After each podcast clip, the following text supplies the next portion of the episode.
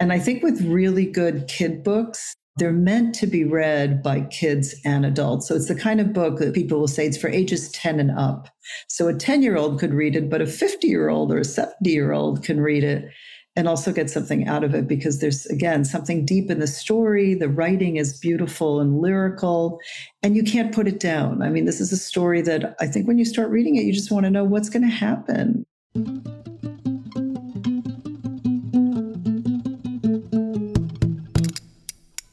Book Society podcast. Welcome. I just realized that in 45 episodes of the Book Society podcast, I don't think I've ever said my own name. So we're going to start today. I'm Lucas Cantor Santiago. I'm the host of the show. You would know that if you read the show notes, but if you just listened to the show, you would never know that. So now you know. But I'm not that important. I'm just hosting the show. I'm just asking questions. I'm just bringing brilliant authors like Ruth Behar she is Cuban born, but she is from Poland. She grew up in Queens. Go Mets, but not really. This podcast is officially a Dodgers podcast, but go Mets. She's born in Queens. She moved to Queens when she was five years old. She has a PhD in anthropology from a little university known as Princeton. She is the author of a lot of books Traveling Heavy, a memoir in between journeys, An Island Called Home, Returning to Jewish Cuba, The Vulnerable Observer, anthropology that breaks your heart. That is an amazing title. Translated Woman, Crossing the Border with Esperanza Story. Several young adult titles Fortuna's New House, Letters from Cuba, which we're going to talk about later, Lucky Broken Girl. These are just her titles in English. She's extremely prolific.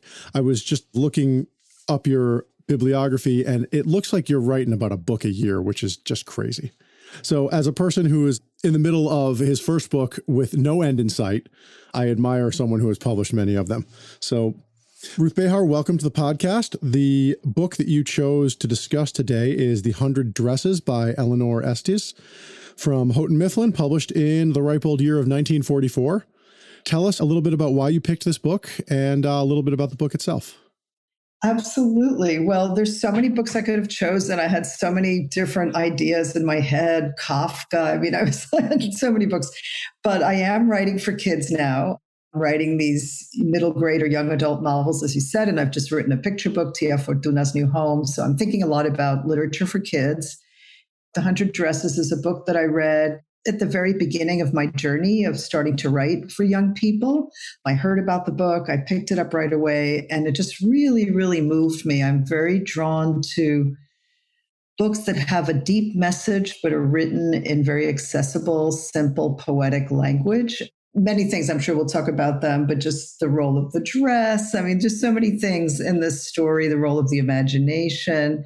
It is a story that's so philosophical in many ways and so deep at the same time, it's so simply told. You can finish this book in about 30 minutes. You can read the entire book. So that's kind of nice that you get this incredible story in such a short amount of time. You can read an entire book. And I just thought this is a book that definitely appeals to the child, but can also appeal to the child inside the adult. And I feel that's what it does for me. Yeah, it brought me right back to middle school a little bit. And it's a story for the listeners who haven't read it and don't have an half an hour to go read it. It really is like 80 pages of large, well spaced type. It's probably like 10,000 words, maybe. Probably less than that, but every word matters on the page. Every word is so well chosen. It's almost like poetry in that regard. Everything that's there needs to be there. And you just kind of go, wow, how did she make these decisions? Did she have a longer story that she then trimmed down? to the short story. How did she do it? It's just so complete. And then it's also illustrated and has these really beautiful, beautiful drawings as well by Louis Slobodkin in this edition. And it's just so beautiful too, these moments where you can kind of stop and look at the art as well. And sometimes the art is black and white and sometimes it's in color. Yeah, it's just so beautiful. So I like that. I like the idea of a book that's simple but deep and that also has art it's all told from the point of view of this girl named Maddie or Madeline, but she goes by Maddie. We're hearing it and seeing the story through her eyes. She is going through a tremendous amount of guilt and regret because she's friends with a girl named Peggy, who's the popular girl in, in the group and definitely presented as kind of well off. And then there's a girl named Wanda Petronski, who is a little Polish girl, and she's the outsider. And she's come into this, what appears to be an already established community of kids at this school in Connecticut. And so she's the outsider. And there's a day where Cecile has a new dress. She's one of the girls in the group, and she has a beautiful crimson dress, and she's a dancer, and all the girls are admiring this dress. Remember, this is the 1940s, and girls wore dresses. They didn't wear pants then, or not very much everybody's admiring Cecile's dress. And then there comes Wanda with her brother Jake, and Jake goes off, and Wanda stays with the other girls to try to, you know, become part of their group. And of course, no one's paying any attention to her. And then she says to Peggy something like, you know, I have all these dresses in my closet, and then starts saying that she has a hundred dresses in her closet. And that's laughable to Peggy and the other girls because she looks poor. She lives in a poor neighborhood, Bo- Boggins Heights, I think it's called in the story. And she wears the same blue dress to school every day, but she's claiming to have a hundred dresses at home in her closet. And so that leads to a lot of taunting of her and making fun of her and poking fun at her every time she's around, and Peggy is the one that initiates all these taunts. Meanwhile, Maddie is looking on and feeling terrible, but not doing anything about it, staying silent. So it's all a retelling of what happened and Maddie expressing her regrets. Her father's letter, which to me was the emotional centerpiece of the book, he writes Dear teacher, my Wanda will not come to your school anymore. Jake also. Now we move away to big city. No more holler Polak. No more ask why funny name. Plenty of funny names in big city. Yours truly, Jan Petronski. That was so devastating. It's so simple and written by a proud man whose second language is English. The way that they make fun of Wanda in this book is by sort of agreeing with her, like, oh, you have a hundred dresses, and doing this thing that to me as a East Coast patrician person growing up in Connecticut. This is set in Connecticut. It was so familiar. I've had it done to me and I've done it, and it is so mean. I don't know if this is universal, but this is something that was very familiar to me and seemed very much of the place where I grew up. It's a way of making fun of people that it doesn't feel bad to you, but hearing the Petrovsky's experience of being sort of ostracized in this really subtle way was just devastating. And it made Maddie feel horrible. It caused her to lose sleep, and then they try to make amends. The thing I love about the book is that they never really do. Exactly. I know. That's what's so deep about it. And you don't expect to find that in a book for children, right? That it's so deep about like the ethics. What do you do in a situation like that where you're seeing somebody being mistreated? You know, you should stand up and say, stop. But she couldn't do it. It's about her being cowardly and then regretting it, regretting it and crying about it. But now she's gone. There's no way to tell her in person, or at least not in the space of the story. And that's so powerful. I feel like the outsiderness of Wanda is captured so, so brilliantly what it's like, like you said, to be ostracized, to not be allowed into the group. And like you said, to be taunted in this genteel kind of way, right? Like agreeing with you. Oh, really? Oh, so you have a hundred dresses. Uh huh. Oh, they must be quite nice, you know? And that's so nasty. It's actually less nasty to say, I don't believe you. That's impossible. That would be a way of actually engaging with the person. But treating a person that way is just so incredibly cruel. One of the things I noticed when I moved to Los Angeles from New York is that sort of a mark of friendship in New York is calling your friends on their bullshit. that makes you closer to someone. And Los Angeles is not that way. In Los Angeles, if someone tells you they have 100 dresses, you just believe them. Not even sarcastically. You just, sure, that might be true. You never know who you're talking to. I read in the preface to the edition that I have that Eleanor Estes, this has really happened to her she was either Maddie or Peggy. She was one of the mean girls in this book. And that she always felt bad. She wrote this book in her 30s or 40s, still remembering this girl that she used to taunt who just one day wasn't in school anymore. And she never in real life got to make amends. And it's amazing to see that the bully is the one who ends up getting hurt in this book. We don't know how badly Wanda was hurt. That's a very, very good point. There's a wonderful line in there about how she's not the bully, but she sort of might as well be. She had stood by silently, and that was just as bad. It suggests that Peggy doesn't totally understand that what she's doing is wrong, but Maddie does. But Maddie doesn't stop it, right? And so that's where she's like morally corrupt because she should have done something. This was causing pain and she knew it. Peggy, maybe being the classic bullier, doesn't quite realize that what she's doing. Because at the end, Peggy's like, oh, well, you know, she made these pictures for us. And there's a picture that looks like me and a picture that looks like you. So that means that she was thinking about us. And Peggy finds a way to rationalize it and tell herself that what happened wasn't really so bad, right? But that's not true of Maddie. Maddie knows it was bad, but did nothing. All she can do now is just think about it, right? And torment herself in a sense about it. So that's so different. It's a different kind of bullying. When you don't stop bullying, I guess you are a bullier too, is what she's saying, but in a different kind of way. And she's a guilt ridden conspirator with the bullier. so, do we think Maddie's a Nazi? this book was written in 1944. I did think about that. I did think about all of those who stood by and watched a lot of cruelty happening to Jewish people and many others, to gay people, to people who didn't fit the Aryan model and so on. So I did think about that. I'm not sure if that was one of the possible readings of this story. I'm not sure. Could be. It might be because I read Letters to Cuba and then this one in that order. I had Nazis on the brain.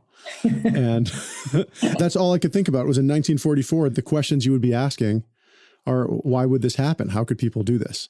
To put it in the voice of a young girl that, you know, she was just trying to go along and she didn't really feel like she was doing anything wrong until she stopped and thought about it.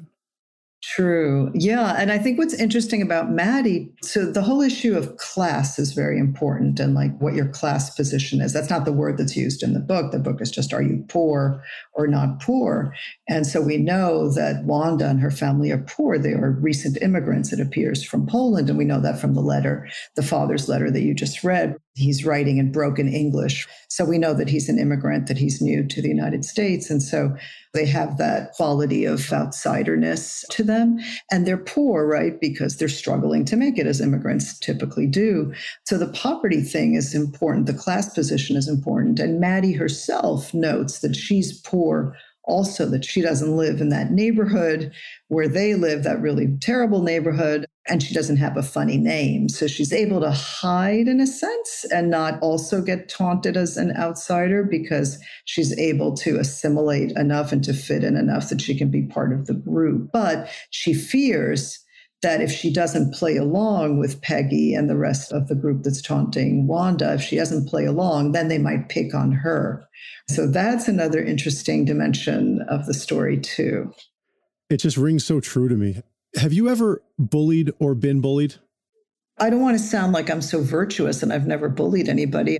I don't know, maybe I bullied my younger brother at some point when we were kids. That doesn't count. no. I think I've tried not to. I think I've often felt more that I can be bullied just because I was an immigrant kid myself. I mean, this may be why I related to this story. I was an immigrant kid from Cuba when I arrived.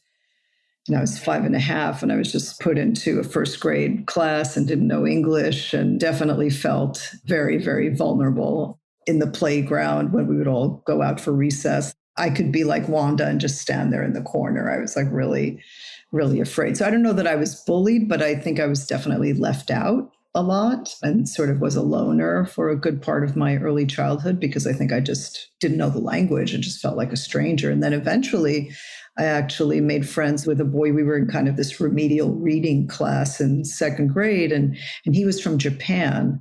So he didn't speak English either. Shitaro. And so we became friends with one another because we were both kind of strangers, you know, to the rest of the class. So I remember things like that very vividly, definitely feeling like the outsider, not knowing what the norms were, not knowing like when the girls played jump rope, not knowing what the jingles were, what the songs were, and just being very much outside of the group. So I think that may be one of the reasons that I found this book interesting too, though obviously such a different background. Polish from Cuban is like such a hugely different background. But nevertheless, I think that idea of like being from a different class strata on the one hand. So at this point in time in the 40s, it's like being poor working class immigrant that puts you in a position that's vulnerable. And then also being an immigrant puts you in a position that's vulnerable as well. So I think obviously literature evolved a lot after that and you know we have literature about black americans about latinos latinas. I mean you know we have many other ways to describe those that are viewed as minority within mainstream american society. But at that time to be other to be different was to be a little polish girl which i also found very very interesting because we don't typically think of polishness as a form of otherness in us culture yeah, it's also interesting that to write the story of this little Polish girl, I mean, the story was written by one of the aggressors, ultimately. Yeah, by one of the aggressors or the one that stayed silent. I don't know that I call her an aggressor as such, but yeah, definitely. That's my sense is that she must have witnessed some bullying that she could have stopped but didn't. I have both bullied and been bullied. I didn't realize that I was a bully I don't think I was too bad of a bully, but I think I was a little bit of a bully. And I did not realize this till later in life because I lived in Boston for the first nine years of my life, and I was the only Puerto Rican kid that anyone had ever met. I didn't know that that made a difference to anyone, but in retrospect, it clearly did.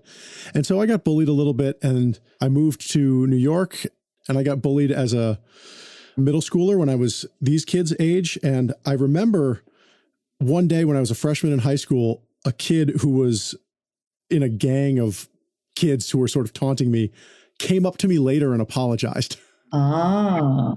You know, he's like, "Look, I'm sorry. That guy's an asshole. I'm sorry. I'm just, I'm his friend, but also you don't seem like you're that bad." That really had an effect on me, and I didn't really become friends with him, but I hung out with him a few more times.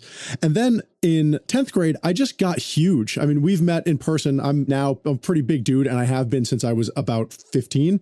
And so I still had this bullied kid mentality, and my defense mechanism was to be really rude basically, which is fine if someone's threatening you physically and you're just making fun of them, but it's less fine if you're the one who's physically threatening. And it took me years to realize that I was bigger than everyone and that they might be scared of me if I was standing next to them. So I really related to this story on a lot of levels. I don't think about being bullied really at all that much. You know, you always remember it, but I think about like times when I might have made someone feel bad. I've never forgotten those. Sometimes I do wonder what is this person who I said some rude thing to in eighth grade doing now? And probably they're fine and they don't think about it. But we do. And I think that's so interesting how your physical size started to gradually change how you viewed yourself as well. It also shows us just how powerful words are, you know, the words that you say or don't say can really haunt you afterwards. So you can say something horrible to somebody and then you go, why did I ever say that? I've hurt somebody that I love by saying this terrible thing. And that's happened to me a lot. Well, being a married person happens to me a lot with my husband. It's like I'll say something really terrible. Why did I say that? You know, then I'll feel terrible about it. But you can also feel terrible about the times that you stayed silent which I think is a really interesting part of the story, too. The times that you could have spoken up, you should have said something and you didn't. Maddie doesn't stop Peggy it's like if she had stopped her from saying some of those things, she would have felt better about herself. So I think that's also interesting and how we can just be haunted by our actions. I know I can wake up in the middle of the night and say, Why did I say that? Or I'll get up and go, Why didn't I say this? Why did I stay silent? You know, the two things can be just so tormenting. When you wake up in the middle of the night with those thoughts, is it from something that happened earlier in the day or something that happened 20 years ago?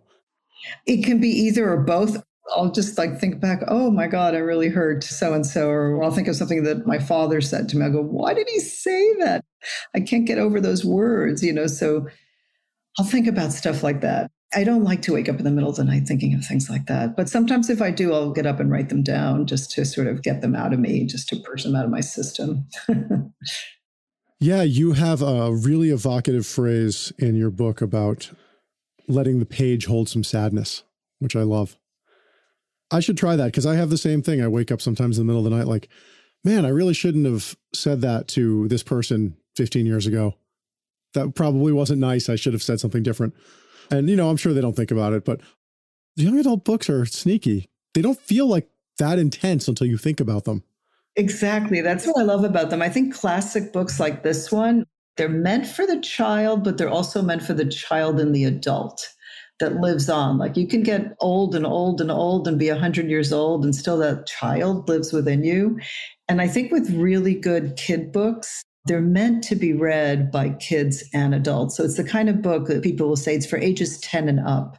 So a 10 year old could read it, but a 50 year old or a 70 year old can read it and also get something out of it because there's again something deep in the story. The writing is beautiful and lyrical and you can't put it down. I mean this is a story that i think when you start reading it you just want to know what's going to happen what's going to happen with wanda and maddie and peggy. You just want to know. And I think it has all of those elements of a great story like Alice in Wonderland or The Little Prince, these books that are supposedly for kids, but they're also for adults. And so I think that's what makes it so special. And I think this idea, we didn't get to talk about the dresses. I think the dresses too are so important. And so getting back to issues of class and status and things like that, so that Wanda can't own actual physical dresses because the family is poor and immigrant, but she can draw them. She can make art, right? So she can envision all these dresses. She can envision a hundred different dresses. She can use her imagination to create the dresses that her family doesn't have the money to pay for. And so I think that the book is also about the power of art.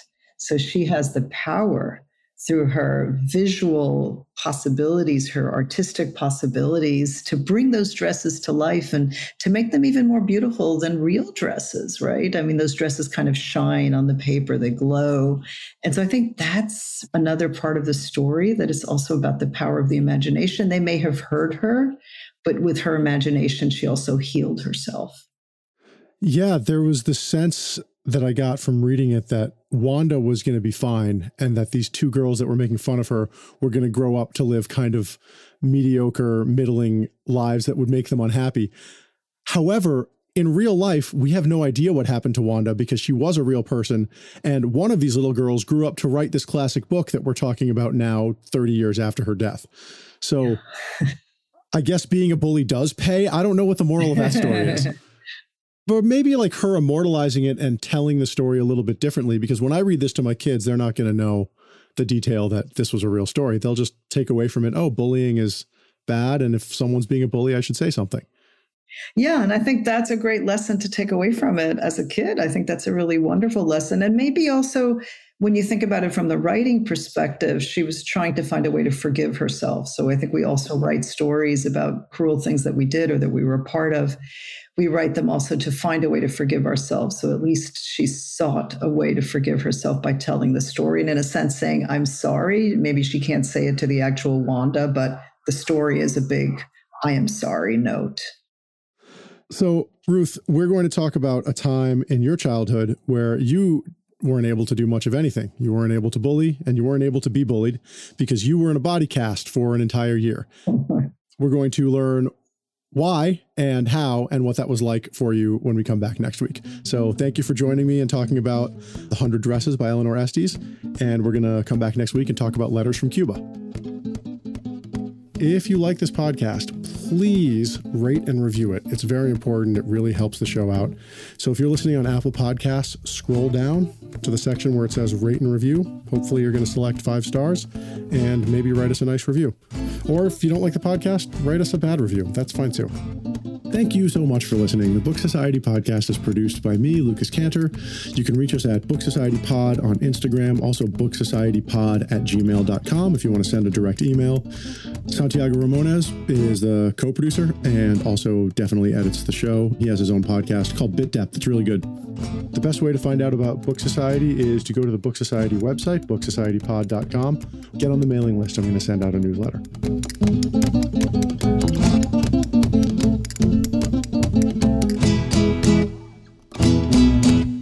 Anyone who I've ever bullied, I'm truly sorry. I didn't mean it.